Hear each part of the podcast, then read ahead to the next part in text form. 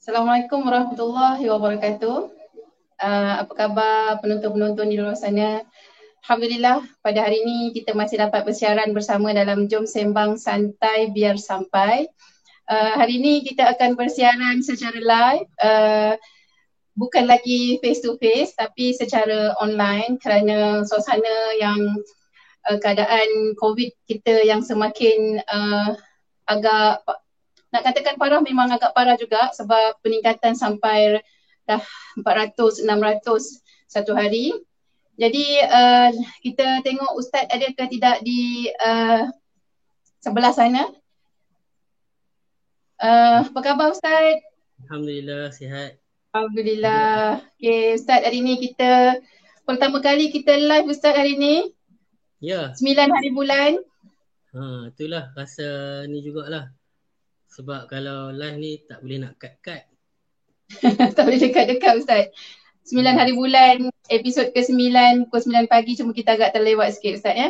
So seperti biasa bersama kita pada hari ini Ustaz Syazali Hirman Ahmad Najib. Uh, Ketua Ehwal Syariah Pertubuhan uh, Ikram Malaysia. Saya Siti Ami Samanan uh, daripada Ikram Media.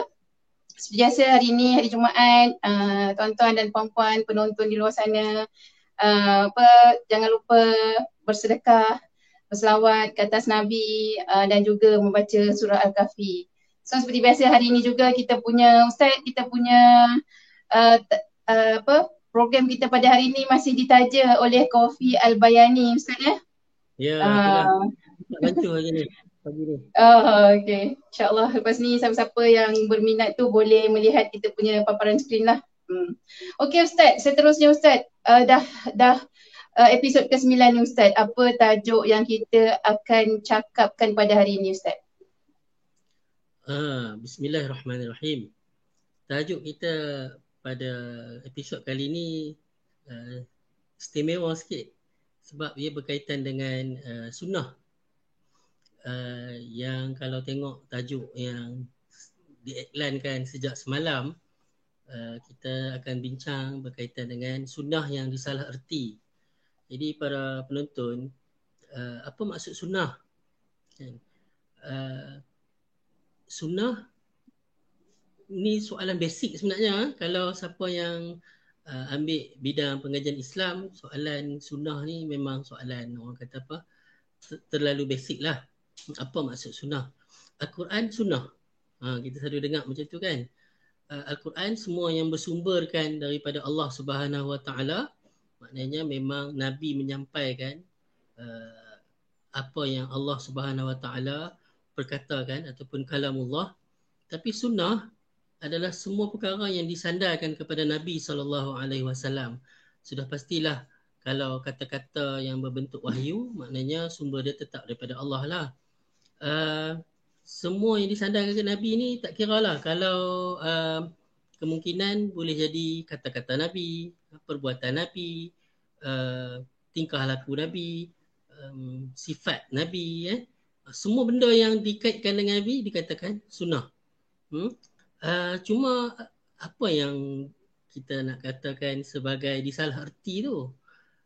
Ah, itu penting tu Ustaz. Apa yang dikatakan uh, sunnah dia disalah erti. Kenapa yeah. kita nak katakan sunnah yang disalah erti? Sebab kita nampak uh, sekarang ni macam uh, pelbagai isu timbul berkaitan dengan ini perbuatan sunnah, itu perbuatan tak sunnah, ini makanan sunnah, itu makanan tak sunnah. Uh, so Ustaz, uh, boleh tak Ustaz uh, teruskan lagi uh, apa yeah. yang disalah erti? Ha.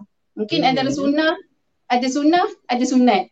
Ah kan Ustaz? Itu pun macam persoalan okay. juga tu Ustaz. Hmm. Soalan tu. Ha? Ha. Uh, yang disalah arti ni adakah bila sebut sunnah dia sunat? Hukum dia sunat.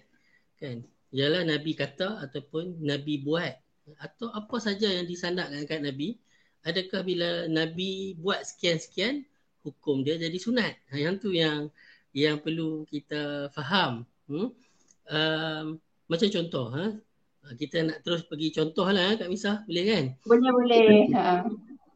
uh, macam contoh kalau kita faham Nabi diceritakan pada kita bahawa Nabi uh, Nabi um, makan roti. Ha? Nabi makan roti. Sunnah lah kan? Sebab semua benda yang disandarkan Nabi adalah sunnah. Nabi makan roti. Tapi adakah makan roti itu hukum dia sunat? Ha, itu persoalan dia. Oh, hmm. itu. Menarik tu. Makan roti kita dapat pahala sebab Nabi makan roti. Makan makan roti. Makan roti itu adalah sunnah. Sebab semua okay. benda yang Nabi buat, semua benda yang Nabi cakap, itulah maksud dia sunnah. Tapi adakah ya hukum dia sunat? Ha, yang ni yang selalu orang salah faham. Contoh, Nabi solat zuhur empat rakaat. Adakah kita bila perbuatan Nabi, Nabi kan kita dalam Quran tak terang pun solat. Solat lima waktu tu berapa rakaat. Nabi hmm. yang tunjuk kepada kita. Ya, Nabi solat zuhur empat rakaat. Adakah hukum kita solat zuhur empat rakaat tu sunat? Ha, kita ikut suka kita lah nak buat berapa rakaat pun solat zuhur kan. Sebab hmm. dia, ha, jadi itu yang mungkin berlaku salah faham kat sini. Ha, yang ni kita kata sunnah yang disalah erti. Uh, ada lagi contoh-contoh yang lain. Hmm? Uh, satu contoh yang uh, saya rasa agak kontroversi ni apabila uh, satu benda yang memang Nabi buat. Eh? Nabi hmm. lebih daripada seorang. Huh? Nabi berkahwin lebih daripada seorang. Uh, bahkan lebih daripada empat pun. Perbuatan Nabi hmm. kan. Hmm, hmm. Pada Nabi. Adakah hukum dia sunat? Oh, tu bahaya. Okey, Ustaz. Teruskan. Bukan semua benda yang Nabi buat, hukum dia sunnah tu sumber hukum. Al-Quran dan As-Sunnah adalah sumber hukum. Hukum dia bagaimana pula? Itu satu orang kata perbahasan yang lain berdasarkan sumber tadi. Ha, sumber hukum Islam hmm. adalah Al-Quran dan As-Sunnah. Hmm. Ha, kemudian apa hukum yang dikeluarkan daripada Al-Quran dan As-Sunnah itu yang uh, yang perlu kita faham semula uh, berkaitan dengan sunnah tu. Hmm. Dan juga, uh, tadi Nabi kahwin lebih daripada empat itu kita kata apa hukum dia? Kahwin dua, tiga, empat tu pula apa hukum dia pula? Ha? Selalu hmm. kita kami itu sunnah kan? Uh, yalah kerana Nabi tu dia jadi yeah. sunnah lah. Sunnah uh. Nabi. Tapi hmm. apa apa hukum dia? Ha? Kalau kahwin seorang pun hukum dia boleh jadi wajib, boleh jadi sunat, boleh jadi makruh, boleh jadi haram. Itu kalau kahwin seorang. Macam tu jugalah kalau kahwin lebih daripada seorang, ha? hukum dia taklah sentiasa jadi sunat. Ha? Hmm. Dia kes, ha? tengok orang lah kemungkinan bagi seseorang tu hukum lebih daripada seorang tu jadi wajib. Kemungkinan juga ada satu individu tu hukum berkahwin lebih daripada seorang tu dia jadi dia jadi makruh. Bahkan ada yang mungkin hmm. jadi haram. Ha, jadi ya. yang uh, berkaitan dengan hukum ni perlu uh, di di detailkan dan dihuraikan uh, lanjut. Ya. Uh, juga tentang Nabi sallallahu alaihi wasallam um, ha berperang dengan menggunakan pedang. Kan? Adakah berperang dengan menggunakan pedang tu hukum dia jadi sunat? Ha? Kalau kita perang guna senjata api ni tak dapat pahala pula seolah-olah yang macam itulah kan. Hmm. Contohnya lah Betul. Nabi naik hmm. kenderaan. Hmm. Nabi naik hmm. kuda, kita naik kereta. Jadi naik kereta tak dapat pahala, naik kuda dapat pahala. Jadi Sebab bukan sunnah naik kereta. Ya Ustaz. Sebab zaman Nabi mana ada kereta kan Ustaz? Kalau kita nak kata itu sunnah ke tak sunnah kan? Hmm. Jadi macam itulah uh, yang apa yang kita secara gambaran uh, secara ringkas bila sebut sunnah Uh, ya, kita katakan sunnah adalah semua benda yang dikaitkan dengan Nabi adalah sunnah. Tapi ya. apa hukum? Ha, hukum tu perbahasan yang lain. Ya. Kita hmm. tak boleh hukum-hukum daripada sunnah-sunnah ni tadi jadi panjang nanti insyaAllah. tapi Ustaz kan menarik tadi Ustaz cakap na- apa Nabi makan roti tapi tak ada pula kita dengar macam oh makanlah roti ini makanan sunnah Ustaz lah. Ha itulah. Said Muhtar Bukhari kan dia yang keluarkan roti gardenia tu toke dia. Uh. Kan tapi kalau dia buat roti lembut sedap elok kan kualiti tinggi uh-huh. dia tu nak guna nama Nabi pun untuk nak jual produk dia. Jadi okay. ini yang risau kadang-kadang uh, mengaitkan sesuatu dengan Nabi ni lebih kepada untuk tujuan uh, nak melariskan uh, perniagaan ya. Uh, hmm. nanti nanti orang yang berniaga labu hmm, pun nanti setakat ni saya tak pernah jumpa lagi lah orang yang berniaga yang berniaga labu.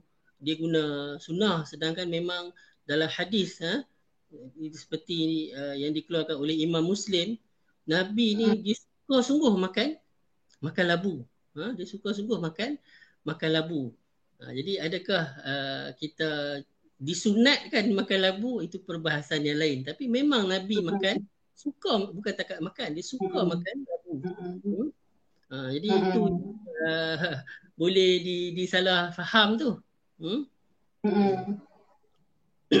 Ya, Ustaz, uh, kalau tadi Ustaz pun dah sentuh apa itu sunnah, apa itu sunat kan. Ustaz pun dah cakap apa yang ada contoh-contoh makanan sunnah uh, dan makanan sunat tu kan Ustaz. Okey, seterusnya kan Ustaz macam mana sepatutnya uh, umat Islam ni Ustaz uh, apa? Um, beramal, beramal dengan sunnah ni Ustaz. Uh, kan? Ini uh, macam mana? Kita kita tak maulah lontarkan uh, masalah lepas tu kita tak kita tak cerita apa yang sepatutnya kan uh, jadi hmm. pada untuk lebih kita faham sepatutnya kita dengan sunnah ni kita berbalik kepada firman Allah dalam surah Al-Ahzab hmm? hmm. Uh, ayat 21 Allah kata laqad kana lakum fi rasulillahi uswatun hasanah uh, dan pasti sungguh-sungguh hmm, untuk kamu pada diri Rasulullah sallallahu alaihi wasallam itu uswatun hasanah, uswah, qudwah, contoh ikutan teladan yang baik. Uh, pertama, ayat itu adalah dalam surah Al-Ahzab. Dia cerita tentang perang Ahzab. Sebelum ayat tu, selepas ayat tu memang cerita tentang suasana peperangan Ahzab. Uh, di tengah-tengah Allah masuk ayat ini, iaitu ayat tentang pada diri Rasulullah itu adalah uh, contoh teladan. Apa kita faham di tengah-tengah cerita dalam Allah bercerita tentang perang Ahzab, kemudian Allah uh, kata kamu semua wahai orang Islam, orang beriman hendaklah jadikan diri Rasulullah itu sebagai contoh teladan. Maknanya yang kita kena faham perkara di sinilah ulama uh, usul mengambil uh, mengambil uh, satu orang kata apa kaedah bahawa pada diri Rasul Rasulullah itu satu teladan yang baik itu adalah pada perbuatan-perbuatan Nabi yang menunjukkan ketaatan. Konteks ayat ni adalah Nabi ketika perang. Macam mana perjuangan Nabi, macam mana keteguhan, ha? sabat, orang Arab sebut sabat, keteguhan, Nabi berada, Nabi tak orang kata apa, um, uh, orang kata apa berpatah balik ke Nabi pun rasa tergugat ke sebab dalam perang Ahzab tu kan uh, orang Islam dikepung hmm, dikepung sehingga Allah Allah sebut ada dalam kalangan orang beriman ni dia sampai watazunnu nabillahi zununa menyangka-nyangka yang dah tak elok dah eh kita ni kita ni Allah tak tolong ke kita ni hilang keyakinan kepada Allah hmm? tapi Nabi SAW tetap ha, kukuh, utuh. Jadi ini yang kita nak contoh daripada Nabi. Ha? Kita bila kita sebut apa yang kita nak mencontohi Nabi adalah mencontohi perkara-perkara yang berkaitan ketaatan Nabi. Ha? Uh, yang tu, itulah konteks. Konteks ayat itu yang kita kita perlu faham balik. Uh, dan bahkan Allah tak kata fi Muhammad. Bukanlah kedua tu pada diri Muhammad tapi pada diri Rasulullah hmm, Allah kaitkan dengan risalah dia. Itu mesej yang Nabi bawa. Maknanya yang kita nak kena contoh Nabi ni adalah apa yang wahyu yang Allah sampaikan kepada Nabi, yang Nabi tunjukkan, yang sumbernya wahyu, itu kita kena contoh. Ha? Bahkan uh, disepakati oleh para ulama bahawa sumber tertinggi dalam Islam selepas Al-Quran adalah sunnah. Sunnah, ya. Yeah oh, adalah sunnah. Kita kita bukan benda orang kata takat sunat-sunat, hukum sunat. Ha? Hmm. Bahkan ha, dia dia jadi sumber hukum. Hmm? Uh, terutama berkaitan perkara yang berkaitan dengan uh, berkaitan dengan ibadat, ha? berkaitan, hmm. berkaitan dengan akidah, perkara yang berkaitan akidah. dengan muamalah. Ha, jadi ini semua uh, benda yang wajib kita ambil daripada Nabi. Dia bukan sunat ambil daripada Nabi. Jadi yang tu uh, kadang uh, faham kita anggap sunnah tu sunat. Jadi kita hmm. nampak benda-benda yang orang kata apa berkaitan dengan Nabi ni dari sudut uh, uh, hanya daripada sudut penampilan ataupun dari sudut Nabi makan yeah. apa, Nabi naik apa. Sedangkan uh, orang kata apa konsep pengutusan Nabi itu sendiri pun memang yeah. uh, adalah satu konsep yang terlalu uh, besar eh? beyond hmm. ni uh, hanya sekadar makanan, pakaian dan kenderaan. Ha. Oh. Yang tu apa yang Nabi buat semua Ustaz eh. Hmm. So maksudnya kalau dalam konteks ni Ustaz kan, uh, kita nampak lah maksud, maksudnya um, bila kita buat sesuatu tu, kita bukanlah apa, uh, melihat kepada apa yang kena dengan kita, kita kata oh ini sunnah kan. Uh, tapi kita kena tengok konteks yang lebih luas. Kalau kalau orang mengerti benda ni, tak adalah orang kata oh ini perubatan sunnah. Habis tu Ustaz, uh, ni pun kita boleh bincang Ustaz kalau perbuatan sunnah. Habis tu yang dekat hospital tu bukan sunnah ke? Macam Ustaz ha. kata tadi lah kan. Masa zaman Rasulullah tak ada, tak ada orang kata Alphard ke Wellfire ke Ustaz lah. Jadi orang yang naik kereta tu tak sunnah. Hmm, itu Macam dekat sekarang ni cuma makanan. Kalau makanan sunnah, makanan-makanan lain walaupun sihat tu tak sunnah. Kena ambil makanan sunnah. Hmm. Ustaz. Kalau berubat, oh ni ada perubatan sunnah. Yang dekat hospital tu bukan sunnah. Hmm. Eh, Ustaz. Uh, yeah. Itulah Ustaz. Hmm, sebenarnya Ustaz boleh, sebenarnya Ustaz. Hmm. Salah faham adalah kita salah faham tentang apa itu sunnah tadi. Kalau kita hmm. clear, ha, contoh tadi, yang Nabi, yang kita kena contohi Nabi tu adakah uh, benda yang Nabi buat tu ataupun benda yang contoh macam tadilah, uh, uh, kenderaan. Yang penting kita boleh naik kenderaan yang baik. Kalau lah hmm. Nabi ada sekarang, ada kenderaan yang baik, Nabi akan naik juga kenderaan yang baik tu. Ha? Macam tu juga kalau segi perubatan. Zaman 1400 tahun dulu, apa apakah perubatan yang available zaman Nabi? Yang kita duk dengar tu lah. Ha? Perubatan-perubatan yang ada pada zaman tu. Kalau Nabi ada sekarang, Nabi tengok dengan sains dan teknologi perubatan di hospital dengan apa semua canggih. Yang nak jadi doktor pakar pun kena belajar sampai berapa tahun pasti Nabi juga akan menggunakan perubatan-perubatan yang ada. Jadi itu yang kita perlu faham. Dia kadang-kadang term-term ni payah juga. Ha? Uh, saya, saya nak bagi contoh lah. Ha? Saya nak bagi contoh. Kadang-kadang di sudut maksiat pun orang salah faham maksiat ataupun kemungkaran. Hmm? Baru ni ada orang tanya, uh, Ustaz boleh tak kita ni guna TikTok? Kan? TikTok ni kan orang selalu guna untuk nak menari, nak berjoget. Kan? Jadi kalau kita guna TikTok tu medium yang tak elok tu uh, untuk kita nak sampaikan mesej-mesej yang baik, boleh ke? Kerana uh, apa ni saya selalu bila bila sebut oh kerana dia ada berjoget dia jadi satu medium yang tak elok. Adakah kita hanya saya bukan nak bincang masalah TikTok tu, cuma cara faham tu eh. Adakah ya. faham suatu yang dikatakan maksiat ataupun mungkar tu hanya tentang menari, berjoget, menampakkan tubuh badan. Ya, maksiat. Kita akui maksiat. Tapi medium yang lain seperti Facebook dan Twitter lagi penuh maksiat. Ha? Fitnah, berita palsu, ha? tuduhan-tuduhan ke atas orang lain, ha? maki hanun, mencarut. Itu pun maksiat juga. Kan? Hmm. Itu pun maksiat juga. Ha, jadi uh, ya. Hanya hmm. nampak mungkar ni menari, berjoget, nampak bentuk tubuh badan baru mungkar. Eh? Sedangkan hmm. yang yang mencarut maki orang, fitnah orang, fit, apa kata kat orang, kata kat orang ni itu juga mungkar kan. Hmm. Uh, apa ni uh, maksiat. Uh, jadi ni kadang-kadang hmm. kita kita kita kita pilih tajuk ni kat misal sebab ni hmm. sebenarnya dengan Maulidur Rasul ni.